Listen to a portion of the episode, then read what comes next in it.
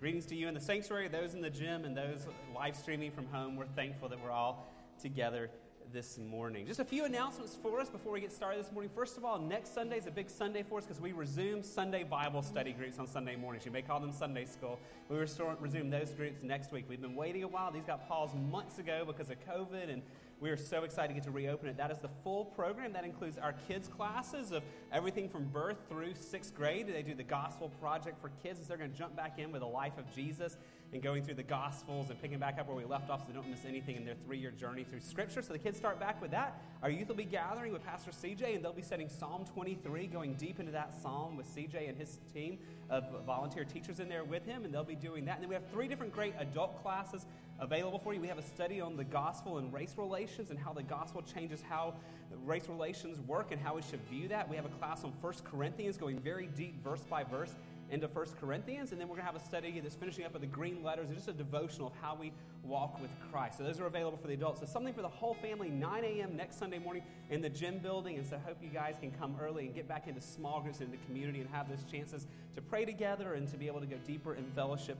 with one another. Speaking of time together, this afternoon we have a prayer opportunity for you. Four o'clock right here in the sanctuary. This is something that Mike Mertz, our chairman of deacons, and Parker Harris, the, one of our leaders of our young adult life group, have been burdened to do, is to find ways to get us as a church family to pray together more. So we're going to be gathering every other Sunday afternoon at four o'clock here in the sanctuary just for an hour, just of corporate prayer together and reading scripture together. And so we'll do that again today at four o'clock in here. And Hope you guys will be back for that. The next Sunday, every Sunday morning at 8 a.m., there's a small group prayer gathering. So if you're ready to get up even earlier next Sunday, hope you'll come at 8 a.m. in room one. There's a chance to do small group prayer before we go into our Bible study classes. Now, I want to introduce you some more new members. So, Hamlet family, you guys come on up here real quick.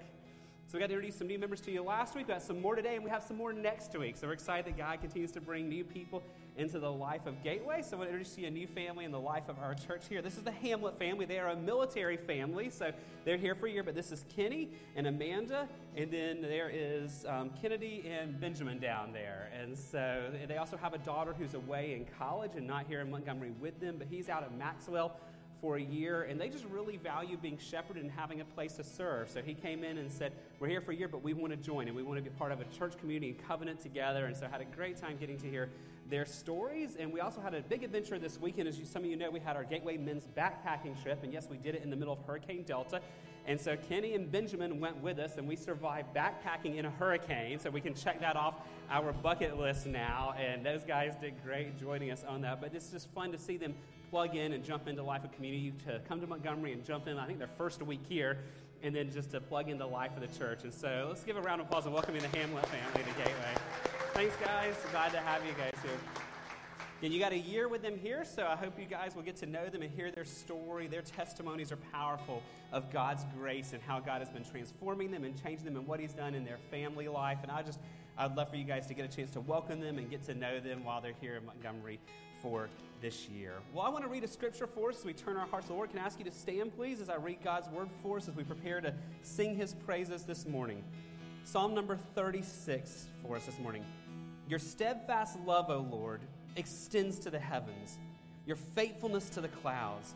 Your righteousness is like the mountains of God. Your judgments are like the great deep. Man and beast you save, O Lord. How precious is your steadfast love, O God. The children of mankind take refuge in the shadow of your wings.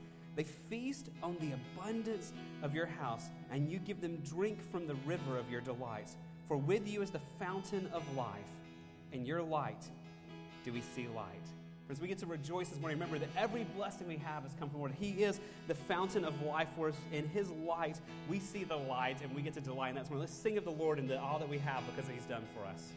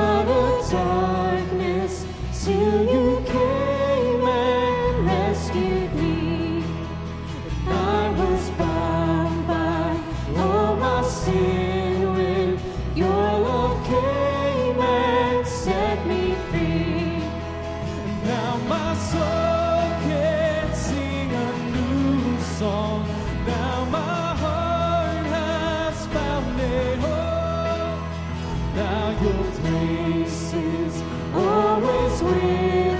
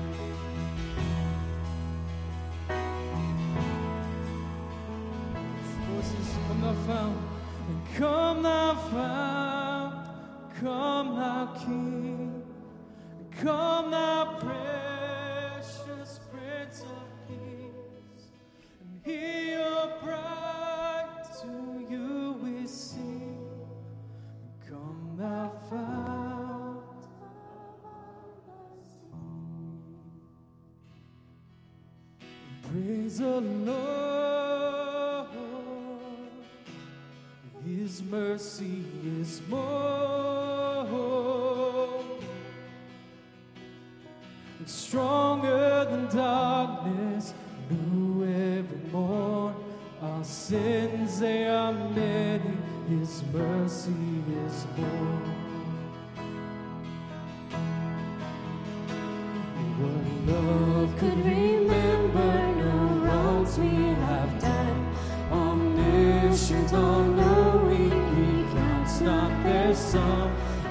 into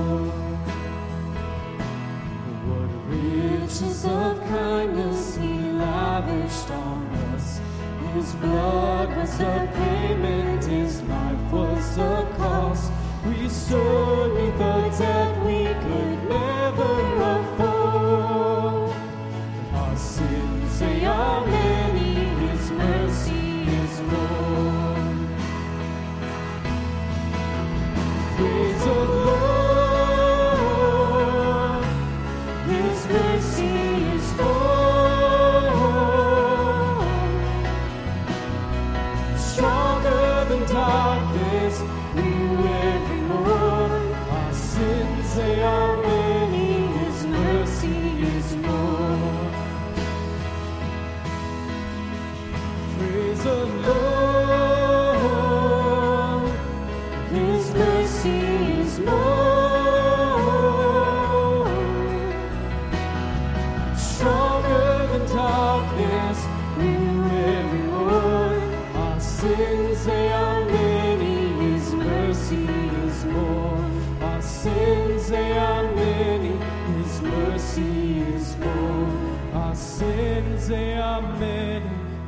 Mercy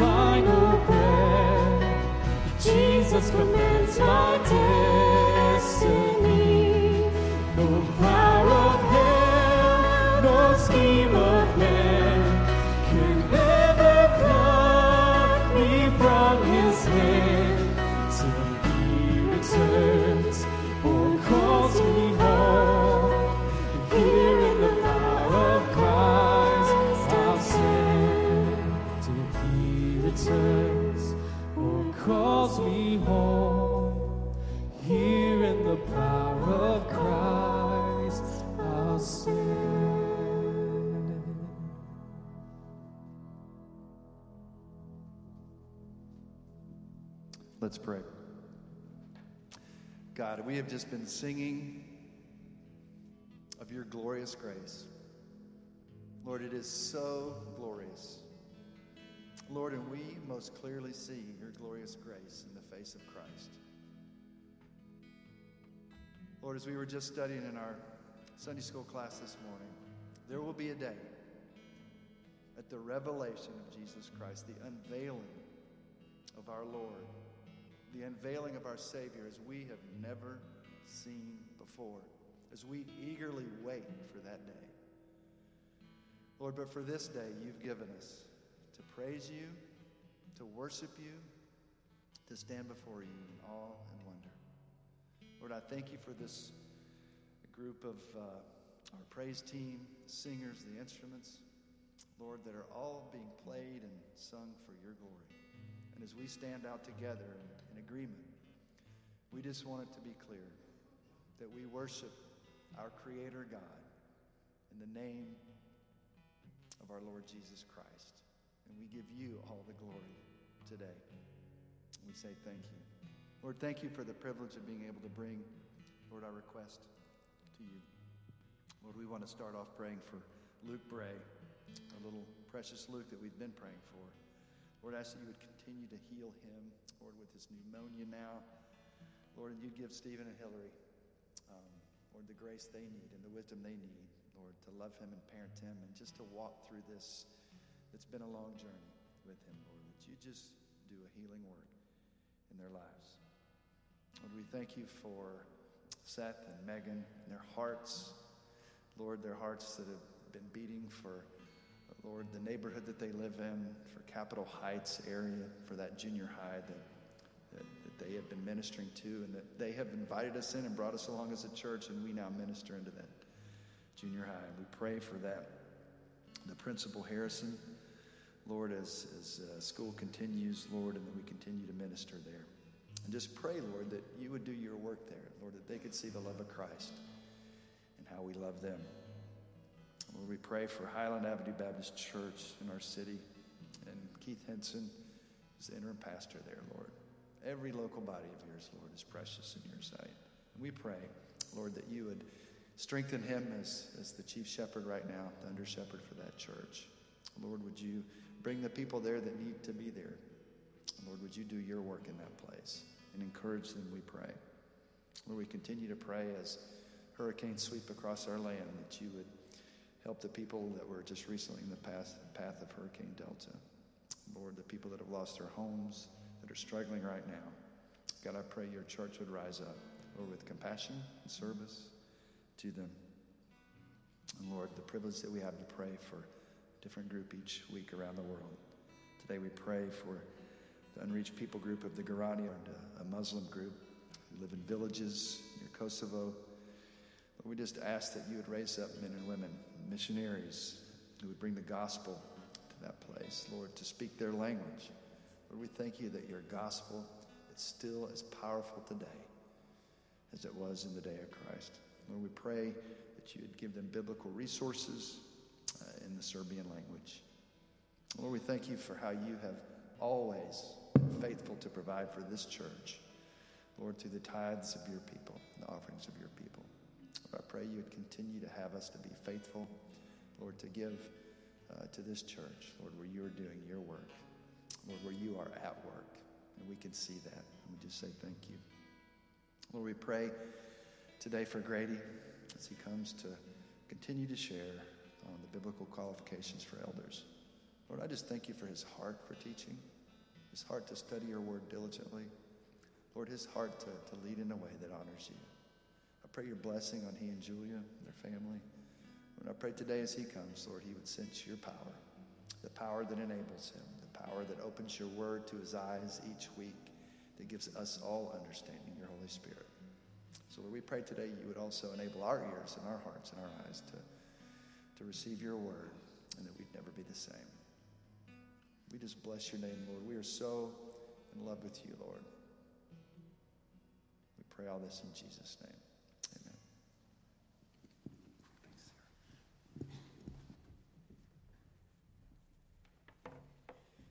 Well, good morning again, Gateway family. It is great to see you this morning. Thankful we get to study God's Word together. Like I mentioned last week, we are pausing our study of James for just for two weeks, and we look at an important issue in the life of the church, and that's the selection of our elders, our overseers, our pastoral leadership team here at Gateway.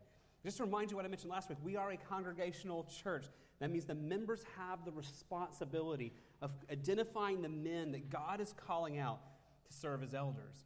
Now, to help equip us as a church to do that, we paused James and we've been looking at two key scripture passages on this important issue. Now, last week we looked at 1 Peter chapter 5. That was the responsibility of elders. And you saw in 1 Peter chapter 5 last week, the elders are called by God to shepherd God's people. Following God's own example of how he shepherds, how he cares for his people, elders are called to be under shepherds who shepherd the people in a particular local church. And we saw last week they do that by knowing the people, by teaching the people, by leading the people and by protecting the people, particularly from sin and temptation. They're to do so with eagerness and with joy. And friends, that's very foundational. If you were out of town last week and not able to be here, I'd encourage you to go back and listen to that one. That's so foundational to what our understanding is of what we're doing in the elder election process. This week, though, I want you to find 1 Timothy chapter 3. 1 Timothy chapter 3, because not only, like we saw last week, does God tell us how elders are to function, He also tells us who the elders should be. And so that's our text for this morning is the who the elders should be, the qualifications to be an elder. And friends, this is so important because God is going to hold us accountable on whether or not we put qualified men in this office. Now, don't miss that. We will give an account before God. I mean, last week we focused on the elders will give an account before God of whether or not they were faithful to their calling. But we also see that we as a church are going to be held accountable before God. Did we put in men into this office who are eligible, who are qualified by God's standards? Because if you look across the landscape of churches in North America today, we see church after church electing unqualified people to be leaders of churches. They elect people because they're popular, or because they're an influential business person, because they're wealthy, or whatever else. But God's standards are very different than the world's standards. And we will give an account before the Lord as the people of Gateway one day of whether or not we've selected leaders who meet God's qualifications, not the world. Now, with all that in view, we're going to come to 1 Timothy chapter 3 this morning. We're going to look at seven verses. I know that is not our norm here, but we're going to attempt seven verses this morning and looking at these qualifications for elders in the life of the church. And As we do so, I want you to be looking for what are the qualifications? What does God say is required to be an elder of a local church? So, could I ask you to stand, please, in honor of the reading of the Word of God? 1 Timothy chapter 3, verses 1 through 7. I'm reading out the English Standard Version. The words will also be on the screen for you. The saying is trustworthy. If anyone aspires to the office of overseer, he desires a noble task. Therefore, an overseer must be above reproach, the husband of one wife, sober minded, self controlled, respectable, hospitable, able to teach, not a drunkard, not violent, but gentle, not quarrelsome, not a lover of money. He must manage his own household well with all dignity, keeping his children submissive. For someone does not know how to manage his own household, how will he care for God's church? He must not be a recent convert. He may become puffed up with conceit and fall into the condemnation of the devil. Moreover, he must be well thought of by outsiders, so that he may not fall into disgrace, into a snare of the devil. Would you pray with me? Father, we are so thankful for your word. And God, we're so thankful that even when it comes to the church and how the church is supposed to operate, you haven't left us wondering and having to come up to our own devices. But God, you've laid out for us how you want your church structured and who is to be the leaders and who's to serve in different ways. And so, Lord, we pray this morning that you would take your word and you'd use it, you'd use it to help us understand your plan for Gateway, that you would use this to help us select the men that you're already calling out to serve as elders in this church. And we ask it all in Jesus' name. Amen. Thank you. You may be seated. So let's begin in 1 Timothy now this morning instead of in James. I want to give you a little context of what we're reading so it kind of makes sense in the broader spectrum of things. So turn back a page to 1 Timothy, excuse me, chapter 1, just so you can see what we're looking at here. This is a letter written by Paul to a young man named Timothy. So 1 Timothy chapter 1, verse 1. Paul, an apostle of Christ Jesus, by command of God our Savior and of Christ Jesus our hope. Verse 2. To Timothy, my true child in the faith, grace, mercy, and peace from God the Father and Christ Jesus our Lord. So Paul is writing a letter to this young man named Timothy. Now, Timothy was in the town of Ephesus. Now, if you think back to more than a year ago when we did our long study through the book of Ephesians, the book that was written by Paul to the church in Ephesus, Timothy is in that, in that church now, in the church in Ephesus. This is now being written to him by Paul some years later, probably around 65 AD, because issues had arisen in the local church in Ephesus, and Paul needed Timothy to address them. So he writes him a very practical letter to help him understand what to do with the church in Ephesus that Paul loved so much. As so, this letter has become very practical to understand how the gospel changes our churches, how the gospel is to shape how we do church life together. And one part of that's what we come to this morning, back in chapter 3, the qualifications for leaders. Because Paul spends a long section here talking about who the elders of the church are to be. And then after this, he spends a long section on who the deacons of the church are to be. And we'll come back to that text beginning of next year when we look at electing deacons in the life of our church. But today, our focus on verses 1 to 7, the qualifications of the elders. Now, there's a lot in those seven verses. I know you're only used to for a minute while I read one verse, and we read seven this morning. But in these seven verses, Paul lays out 15 qualifications to be an elder in the local church. 15 things that he says must be necessary. And of these 15, 10 of them, 10 of them you might call must haves. These are things that, are, that have to be present in a person's life to be eligible to be an elder in a local church. Their lives should be marked by these things. It then gives five must not have qualifications, five things that should be free from a man's life if he's going to be serving as an elder. 15 total qualifications in these seven verses. And we're going to look briefly at each one of them.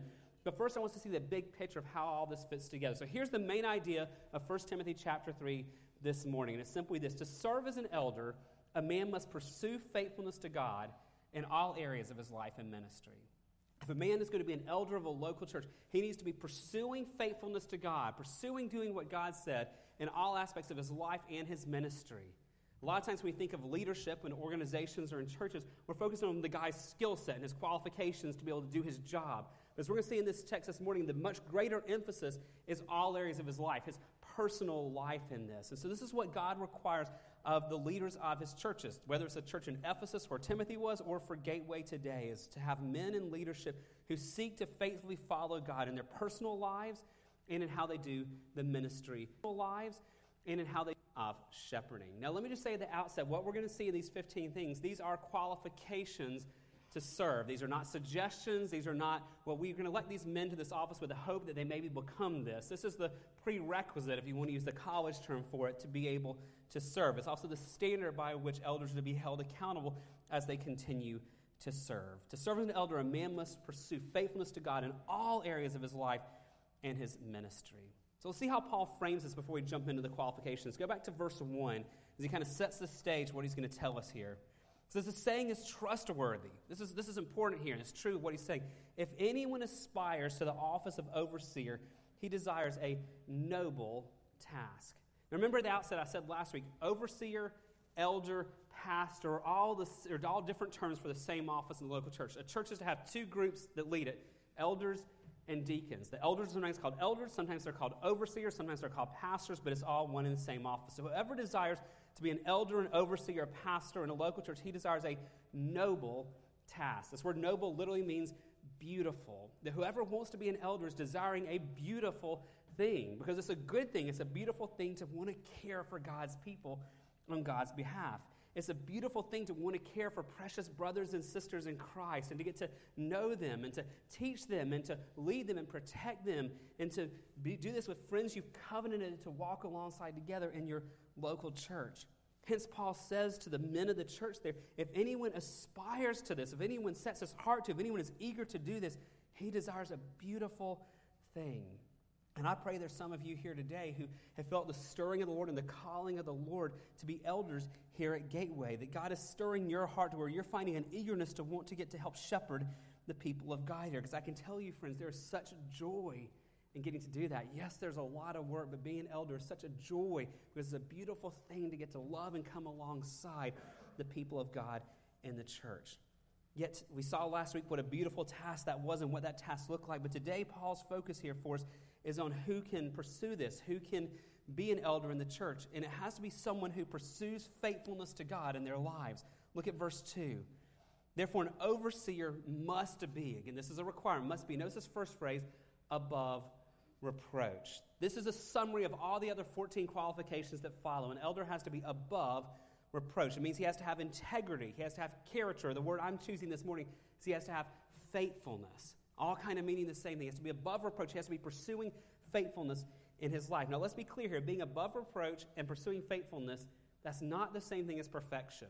If God's standard is perfection, you're going to have no leaders here at the church, including me. There will be none of us here because none of us are able to perfectly follow God. We are all sinners saved by grace. We all still battle with sin every day, and we still need God's forgiveness and grace day by day. So, this, when he says being above reproach, this is not perfection, but this is the heart of a man who wants to pursue God, who is serious about pursuing God's grace to walk in faith, a man who's serious about wanting God to sanctify him and grow him in these things, a man who's serious about striving for these things by God's grace, and his life is becoming marked by this because the Holy Spirit within him is changing him and growing him. It doesn't mean he never fails. It does mean that he's quick to repent and quick to confess his sin because the Holy Spirit of God within him is making him above reproach, giving him this longing to pursue faithfulness in all of his life. So, what does it look like to pursue faithfulness to God in all areas of our life? Well, again, there's 15 different examples here for us of that. I'm breaking them down into two big categories because my type A brain needs sub list and list upon list, okay? So, the two big categories here are personal life and ministry. A man is to pursue faithfulness to God in his personal life and in his ministry. So let's start with what it looks like to pursue faithfulness to God in one's personal life. This is character qualities. And again, I mentioned this earlier. Of the 15 qualifications listed, 13 have nothing to do with one's skill set or gifting for ministry. Let that sink in. If you look at how churches look for pastors and elders, usually it's a long job list of he needs to be a good speaker and has these skill sets. It's all about skills. God's focused on the character of the man more so than the skill set of the man. 13 of the 15 qualifications to be an elder, pastor, overseer of a church or have nothing to do with his skill set. It has all to do with his heart and his character and his life. A man can have amazing gifts for ministry, amazing talents to lead, but if his personal life is not in order by the grace of God, it'll wreck him, it'll wreck his family, and it'll wreck the church that he is called to lead. So God sets the bar really high for the character requirements elders. So, of these 13 characteristics in one's personal life, what is Paul talking about? Well, again, my type A brain wants to break that down. These 13 can be summarized in four big categories. If you want to break it down, if your brain works like mine here, this big list of 13 personal qualities fall into four big categories his family, his self control, his relationships, and his finances. And if that's helpful for you, you may just like to see all 15 in a row, but for me, it helps to kind of boil them down. These, these 13 things here are about his family, about his self control, about his relationships, and about his finance. In other words, it's a picture of his whole life. If you're dealing with family life, relationship with others, self control issues, and finances, you pretty much covered a picture of a person's entire life here. So let's look at those and let you see these 13 qualifications under those four headings. First of all, his family life. Now, before we dig into family life, one thing we need to mention right here I keep talking about men who are qualified to serve as elders.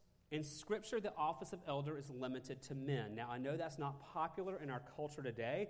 I know that's not trendy. I know that cuts against the grain of our culture, but our faithfulness has to be to Scripture, not to what the broader culture tells us. If you look back up a few verses at 1 Timothy chapter 2, verse 12, Paul has set this out for us just in a few verses before this section. Said, I do not permit a woman to teach or to exercise authority over a man. Rather, she is to remain quiet, quiet here in the sense of not being allowed to teach the adult men of the church. Now, to do justice to that, I know we need an entire sermon, and maybe that will come one day. But for this morning's focus of this, just need to simply point out that is the qualifications for being an elder. It begins with being a man. That does not diminish women's gifting. That does not diminish women's calling to serve. Women are gifted by God to serve in ministry. Women are gifted by God to teach in other settings. Women are gifted by God to serve in so many ways. And we want to affirm that and empower the women of the church to follow God's call on their life. But when it comes to the office of elder, to teaching and having authority in the life of the church, God has set that apart for the men. Not because the men are smarter, they're not. Not because the men are better, we're not. Not because the men are somehow better leaders, they're not. This is simply in God's providence the way He's chosen to order for the local church to function. Now, this is about the local church. This is not about the broader culture. It's not a verse we pull out. This verse has been abused and used to, to business settings, and that's not what it's about. This is simply about the local church. In the local church, the office of elders, the teaching offices of the church, in the adult settings is restricted to men. We have to trust the providence of God that His ways are good and right. So, with that said, again, that's a deeper sermon for a whole other day, but with that said, the men of the church who need to be elders, it has to start with, first of all, their family life. The qualifications involved their family life. And it starts with his marriage. Look at verse 2 here, where it lays out Therefore, an overseer must be above reproach. Now, notice the very first qualification that follows that the husband of one wife. The husband of one wife. Now, there's a phrase here, this could probably be a whole sermon in and of itself also this morning. You probably hear me say that a lot today. But then this phrase has been debated, it has been misunderstood, it's been abused in so many settings. People often get hung up on the wrong thing with this verse, the husband of one wife. They start asking things, well, can a single man serve? What about a man who's widowed? He's not married anymore. Could a divorced man serve? And that's not the focus of this particular verse. The focus here is his character. If the man is married, is he faithful to his wife? What is his character in his marriage? Literally, this phrase means a one woman man. So, if you want a more literal rendering of what this phrase is, needs to be above reproach, needs to be a one woman man. And that means there's no other women in his life in terms of that intimate relationship. That means he's not sexually unfaithful to his wife. There's no adultery, there's no affairs going on. That means he's not flirting with other women. That means he's not emotionally bonding with someone other than his wife. And friends, in our culture, that also means he's not looking at pornography because that is adultery in different ways Jesus teaches about lust. This is a man who's a one woman man whose eyes and affections are for his wife and his wife alone. He's the husband of one wife, a one woman man. He's by God's grace staying faithful to his wedding vows. There's a second requirement related to his family as well. That's not just his, his marriage, but if he has children, the second requirement has to do with his parenting. Look down at verse number four here as we jump around to let you see these big categories. Verse four, he must manage his own household well, with all dignity, keeping his children submissive. So the second qualification related to family has to do with his parenting. It says he has to manage his household well. So the word manage means to lead, to give direction to. So this is the picture of a man who's faithfully leading his whole family, not just his wife, but his kids also. He's not just relegating the spiritual instruction of his kids to his wife. He is involved in leading and giving direction to his family, discipling his children, pointing them to Christ, keeping the gospel the focus of his home. It even says here that he is to keep his children submissive. Now, what in the world does that mean? It doesn't mean he yells at them because, well, we saw that in Ephesians, there's not to be clamor or yelling, right? That's part of the things that's prohibited in our speech there. What it means to keep them submissive is he's a man who disciples and trains his children in God's word. A man who holds up God's standards and holds his children to God's standards. That the standard he holds them to is not his preferences, but what God's word says. He helps them see sin for sin and holds up the mirror to them in a sense so they can see God's standards and where they fall short of it. And then he lovingly disciplines them. Friends, this is sobering because he, basically what he's telling us is if a man does not lead his wife and kids well, the man does not discipline and disciple his wife, or does not discipline and disciple his kids, and does not lead his family well, then he's not qualified to do that in the life of the church. Now, why are these two requirements so important? We'll look at verse number five where Paul lays this out for us. It says, For if someone does not know how to manage, remember that means to lead, to give direction to. Someone does not know how to lead, manage, give direction to his own household, how will he care for God's church? One whose home life is in disarray, one who's not leading his wife well, one who's not leading his children well, God is saying is not qualified to lead in the local church because it's even a bigger family. He's saying if you can't do this with a few entrusted to your care under your roof, how will you do that with the greater number entrusted to your care in the household of God? So, to be qualified to be an elder, a man has to pursue faithfulness to God in his personal life. The first big category that is in his marriage and his parenting and his family life. But the second category, if you want a big category, is in his self control. In his self control. To be an elder, a man needs to have self control in his personal life. There's three of the requirements here that fall under self control. Two of them are in verse 2 here, so go back to verse 2. Therefore, an overseer must be above reproach, the husband of one wife. Now, here they come sober minded, self control. Now, let's look at these. Sober minded. This means he thinks clearly. He does not make rash decisions. He's not being impulsive in his thought life. In other words, this is self control of his thoughts. An elder needs to have self control of his thought life. He's sober minded. And what follows is the next qualification. He needs to be very directly self controlled. This is about his outward actions. He's not rash. He's not impulsive. He's not unstable. He has control of what he does and control of what he says by the grace of God because the Holy Spirit is in him. So he has self control over his thoughts, self control over his actions and words. But there's one more that Paul highlights here where he needs self control. Look at verse 3. He needs to be not a drunkard. In other words, if he consumes alcohol, it does not control him. He's not addicted to alcohol. He has self control of what he consumes. And I think from that, friends, we can draw some other applications as well that he has self control of other things he consumes, whether it's food or entertainment or all the things, that he's a man who exercises self control of his thoughts, of his words, his actions, and of what he consumes. It's a, it's a picture of a man controlled by the Holy Spirit and in self control of all aspects of his life. So, to be an elder, a man needs to be, faith, be pursuing faithfulness to God and his family and in his self control. Number three, in his relationship with others. Several of these categories deal with his relationship with others. He needs to be a man who is pursuing right way to relate to other people. These are all in verse 3, so look back at verse 3 here. We just saw he's not a drunkard. Now, what follows? He's not violent. That's the first one. The next one, but gentle. The third one, he's not quarrelsome. So he's not violent. Instead, he's gentle, and he's not quarrelsome. So he's not violent. That means his words and actions both are not words that are quick to fight, whether it's physical fight or verbally fight. He's not one to run after fights. He's not one who's known for his anger, for his temper. This is someone who does not threaten other people. He's not violent. Instead, he's gentle. That means he's kind. He's considerate. He's willing to yield to others. He's willing to defer to others. He has a pattern of speech like we've been studying in James. One who's quick to listen and slow to speak and slow to become angry. One who has put off by God's grace clamor and all those things from his life. So he's not violent, he's, he's gentle, and number three, he's not quarrelsome. An elder should be a man who's not known for arguing and always insisting on his own way. So you put those together. What, do you, what is this about his relationship with other peoples? It needs to be a man who seeks the best interest of others, not himself. This is a person who loves others, who encourages others, who helps others, and who's willing to defer, someone who builds up people instead of tearing them down. So, where we are in this, uh, going through these 13 things of personal life, this is a man who pursues faithfulness to God in his personal life with his wife and kids and his family, with his self control of his thoughts and his words and his actions and what he consumes, and his relationships. He builds up and does not tear down. But the last big category here, he's got faithfulness to God in his personal life and his finances. Number four is his finances. Look at the very last phrase of verse 3 here not a lover of money. Now, friends, this has nothing to do with his bank account. This has nothing to do with whether or not he has money or does not have money. You can be rich and not love money, though that might be hard. He can be rich and use your money for God's kingdom purposes. Likewise, you can be poor and love money. So this is not about the amount of money. This is about the heart attitude to money. This is a picture of a man who's content with what God has entrusted him. It's a picture of a man who wants to be faithful. We use the word stewardship, wants to steward well what has been entrusted to him, who's trusting in God, not in finances for his future. So, to be qualified to be an elder, a man must be faithful to God in his personal life in his family, his self control, his relationships, and his finances.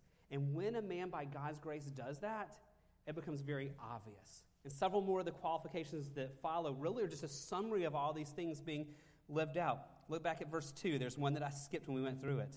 Therefore, an overseer must be above reproach, the husband of one wife, sober minded, self controlled. And here it is respectable. He's to be respectable. That has to do with his reputation, particularly his reputation in the church. This is a man who, by God's grace, is striving to do these things. He's known in the church for doing these things. It's how people see him, a man who seeks to be faithful to his family. It's a man who's known in the church for shepherding his family well, a man who's known in the church for exercising self control over his thoughts and his words and his actions, a man who's known for building up others and loving others well, a man who's known for walking in faithfulness in his finances. And so it becomes obvious, but not just obvious in the church, because one of the qualifications is, is, is obvious to the broader community. Look down at verse 7 of what Paul says about this. Moreover, he must be well thought of by outsiders, meaning by non believers in the broader community. As we thought of well by outsiders. This is the reputation with the guys that he sees at the gym, the person who takes his order at the coffee shop, his coworkers, his neighbors, those who are not in Christ but who know him. He's to be well thought of. It literally means he's to have a good testimony with them. He's to have a good testimony as he represents the character of Christ, as he does these things by the grace of God. Friends, this is very countercultural. What we've just seen in these other 13 characteristics is incredibly countercultural in the world, and it becomes a testimony of the gospel and of Christ and of who God is to the lost around him. But there's one more criteria in these 13. It doesn't fit any of my four categories. And so I tried my best to figure out where to plug in. It didn't work, so I have to give you one loose one here under the personal category, and that is under verse 6. And look at here in verse 6. Um, he must not be a recent convert. And that would just kind of make sense in light of everything else we've talked about. It's kind of summarizing a lot of sense to all of this. Think about the three big terms we talk about in our faith journey justification, that point in time when you trust Christ as your Lord and Savior, and God justifies you. He declares you righteous, not because of anything you've done, but because of what Christ has done for you.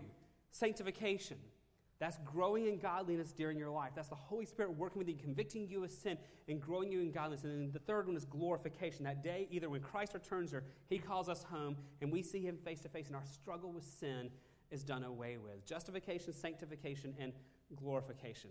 Let's focus on this word sanctification. Here's an easy question for you if you've been around Gateway for a while. Is sanctification immediate or is it a process? Which one, immediate or a process? Yes. Yes, we're declared righteous in God's sight, but in terms of the practical experience, it's a process. So that's why we call it progressive sanctification. That hopefully by God's grace, you are more godly than you were a year ago. And hopefully, when you get five years from now, you look back and realize how God has grown you more in five years than you are today. It's a progressive process. And so the, it takes time. Sanctification is a process as God and His Holy Spirit within you grows you in Christ's likeness day by day, month by month, year by year. So that makes sense then why He's saying new converts shouldn't be elders. They need time to be sanctified. If they're a new convert, they're already justified. They're already declared righteous completely because of what Christ has done. Their glorification secure, but they need some time to grow in practical holiness and walking in faith in these things that we have seen. And so, all this that we've seen so far is simply about one's personal life. This has nothing to do with job skill set, it's all about one's character. To be an elder, a man must pursue faithfulness to God in all areas of his personal life.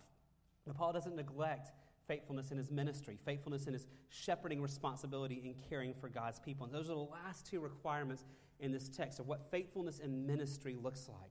Again, let me remind you last week that the calling of an elder, a pastor, an overseer, is to shepherd, is to care for the people of God. And just to remind you, I mentioned earlier, there's four things that fall into that. An elder then knows the people. That means he's willing to get in community and live life with people. An elder then not only knows the people, but he teaches the people. He feeds the people the word of God.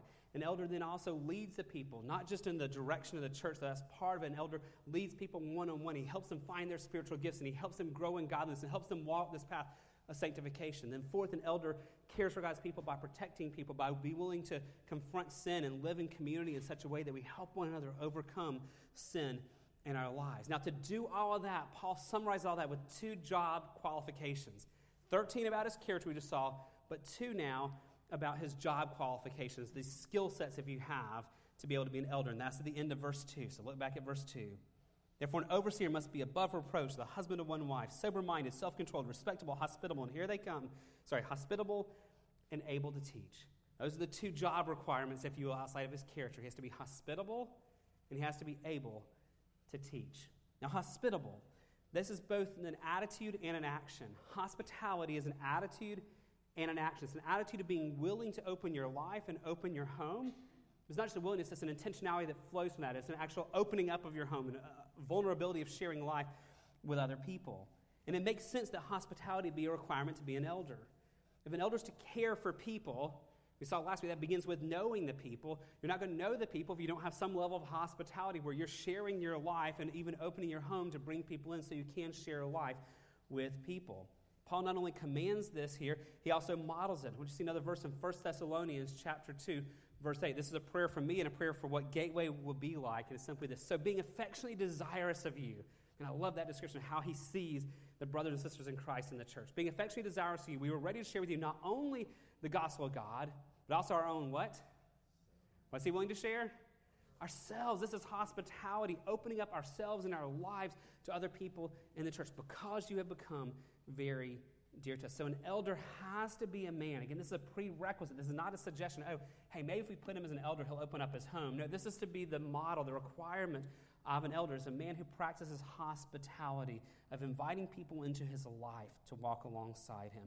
The second qualification here, back in verse 2, was after being um, hospital, he has to be able to teach. It makes sense if one of the shepherding responsibilities of an elder is to be able to teach people, to feed people the Word of God. It's a man who has to be able to teach the Bible. This is the one qualification that distinguishes elders from deacons primarily in the life of the church. We'll see when we get in January into the deacon requirements. Much is the same in terms of the qualifications to serve. The big difference is this particular one the, the elders have to be able to teach the Bible. Now, that can take different forms. It doesn't mean that anyone who wants to be an elder at Gateway has to be up at the pulpit. Preaching is a form of teaching, but teaching a small group, whether it's a Sunday school or life group, that is a form of teaching. Counseling people as they're walking through difficult life issues, that is a form of teaching. One on one discipleship, taking someone to the coffee shop saying, let's study scripture. Hey, let's walk through this book together. How are you doing in your walk with Christ? All those are different ways that an elder can teach. But an elder has to be able to teach and willing to teach in the life of the church. We saw it last week, but Titus chapter 1, verse 9. There's a, I encourage you to read Titus 1. There's a whole additional list from Paul of qualifications for elders that are very similar to our text today, but he elaborates on this one in particular in a very helpful way for us.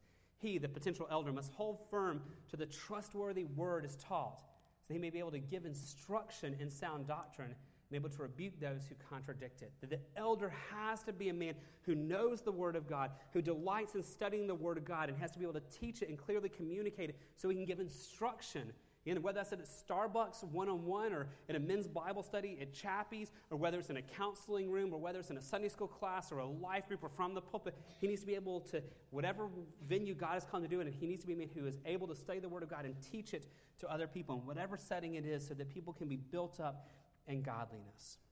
Let's pull all that together.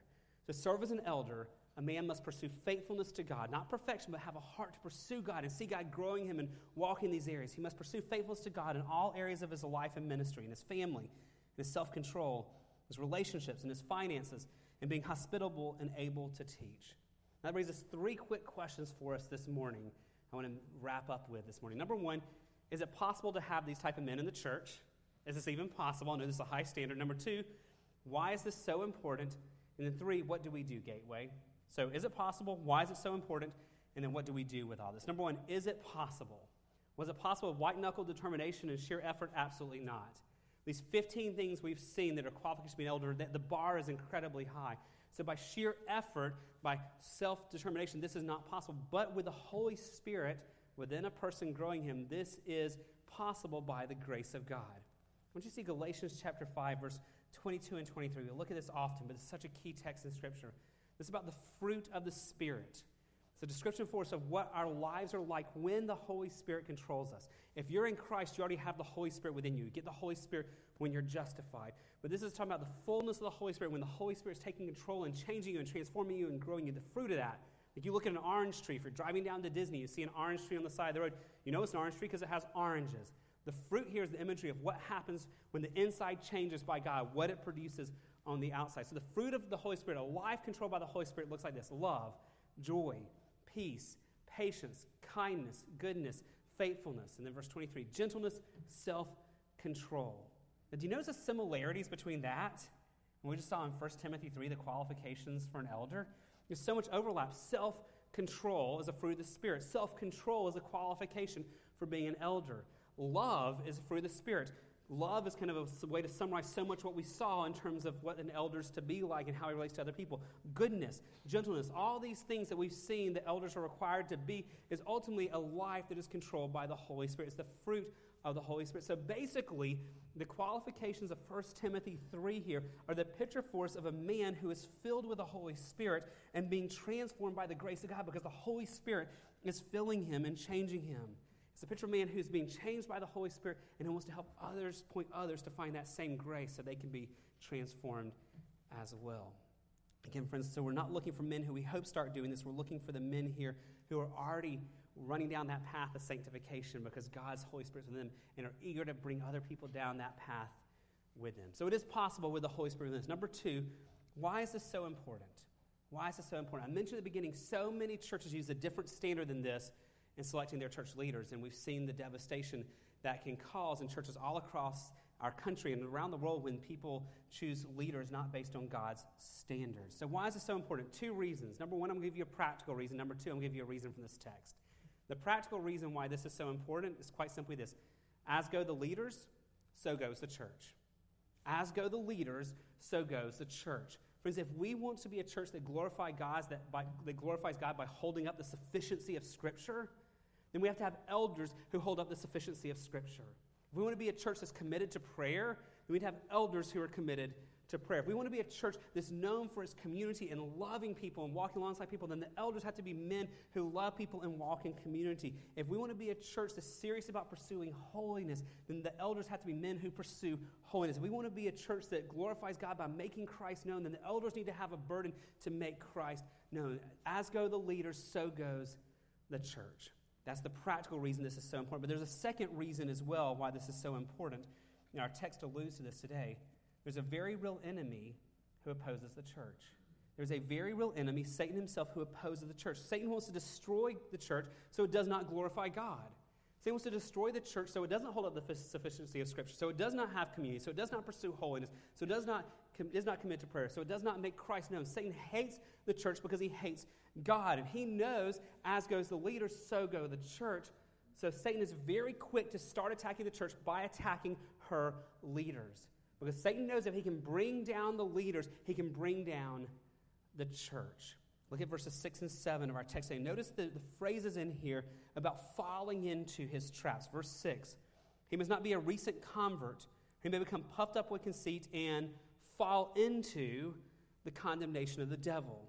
Verse 7 Moreover, he must be well thought of by outsiders so that he may not fall into disgrace, into a snare of the devil. Satan sets snares and traps in all of our lives but to try to get us to fall. And Satan especially is going to set snares and traps in the lives of the elders and the deacons in the church to do all he can to destroy them because if he can destroy them, he can harm the church and destroy it as well. So it's imperative to have elders who know how to resist the enemy. Elders who know how to resist Satan's schemes, not only so they can walk in holiness and not fall into his traps, but so they can help others not fall into his traps as well. So, is this possible to have men like this in church? Absolutely. And you know many of them already at Gateway who are walking in the fullness of the Holy Spirit and are living this out, not by self effort, but by God's grace. It is possible, and you know many of these men here. But second of all, why is it so important? Because that sets the direction of the whole church, and there's a very real enemy who hates you, hates Gateway, and hates these men, and is going to do all he can to destroy them so he can destroy all of us. Number three, what do we do now, Gateway? In light of all this, what do we do now? I mentioned at the beginning, we're a congregational church. That means we have entrusted you, the congregation, the members of Gateway, with the authority to not just approve the budget every year, but to select the leaders of the church, to identify the men already at Gateway who are called by God to be elders, the men who are already here who love to do what we saw last week, to identify the, the men called by God who love to know people, who love to teach people, who love to lead people, and who love to protect people. And the men who not only love to do that, but who are qualified, who meet these qualifications because they are pursuing seriously God in their life and in their ministry. In light that, friends, between now and October 25th, two weeks from today, we're entering a period we call elder nomination process, where you have to be a member of Gateway to do this. This is for our community that's covenanted together. But if you're a member of Gateway, as you leave campus day, I want you to pick up an elder nomination ballot. If you're worshiping from home, don't worry, we'll email it to all the members tomorrow.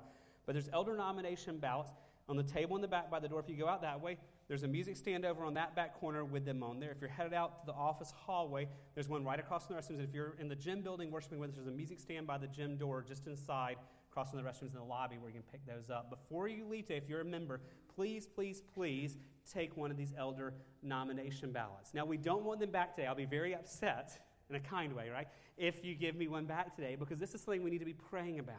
You're not, we're not giving these to you today so you can turn them back in today, but so you have two weeks to be prayerful over this and to pray about this. We're trying to seek God's face and seek God's will for Gateway Baptist Church.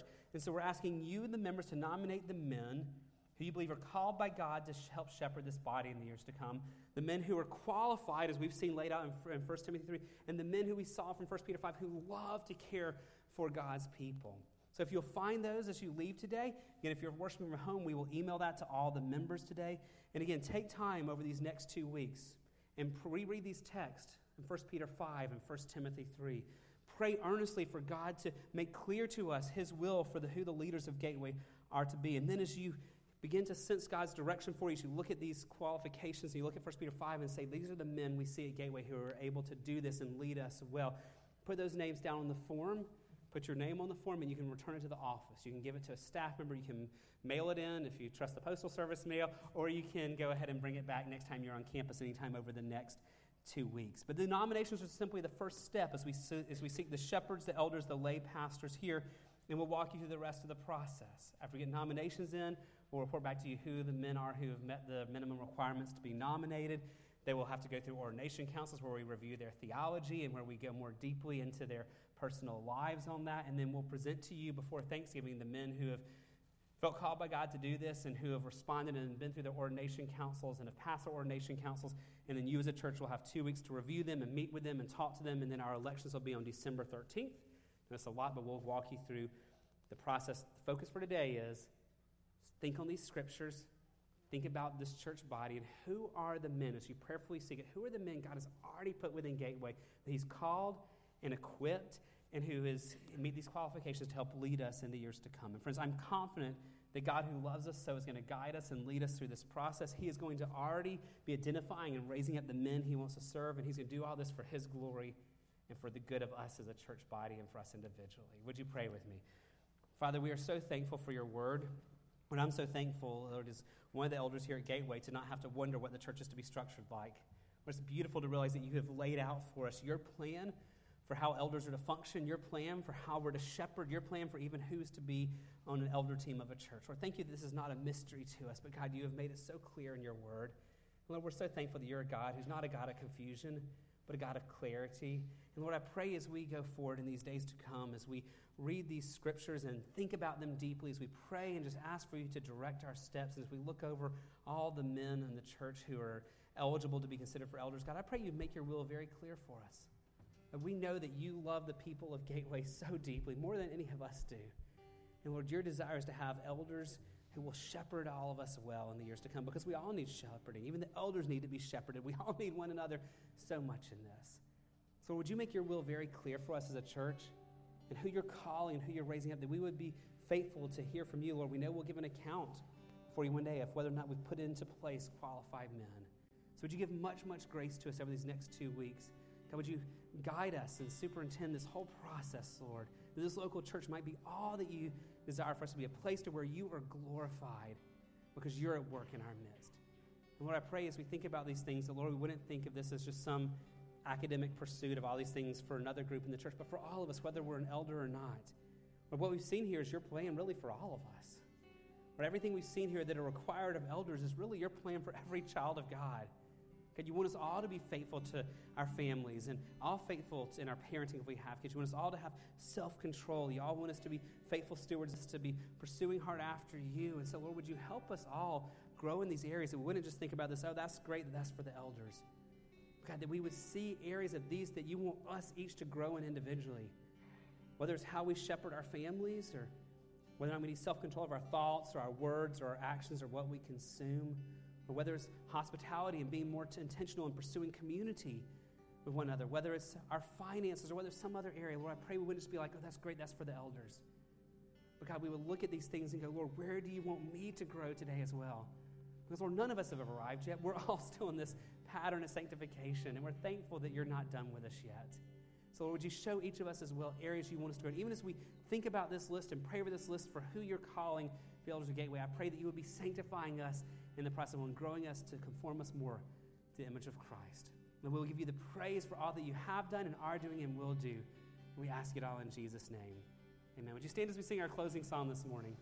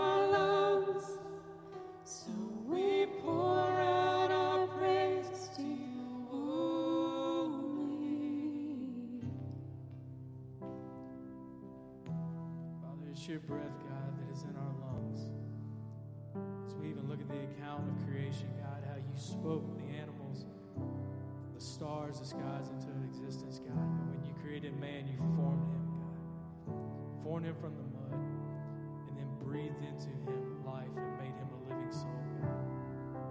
And it is your breath, God, that is in our lungs, God. It's your grace that allows us to even wake up another day, God, to serve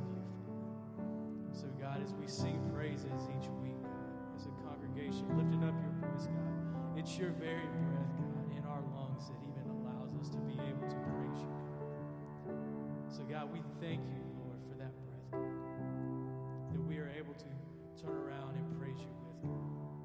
We thank you for the grace in which you wake us up, Lord, to be able to praise you each and every day, God. May we glorify you, God, in the lives that we live. That it's not just a Sunday belief, God. It's not just a Sunday salvation, God. We are saved to serve you each and every day, God. You save us to serve you, God, to bring glory to your name, Father. So as we go out these walls, may you put people in our path, God. May our eyes be open, Father, to those that need you, God. Those that we are able to serve, God, in your name. Those that we are able to help, God, in your name. God, put those on our hearts. Things that break yours, God.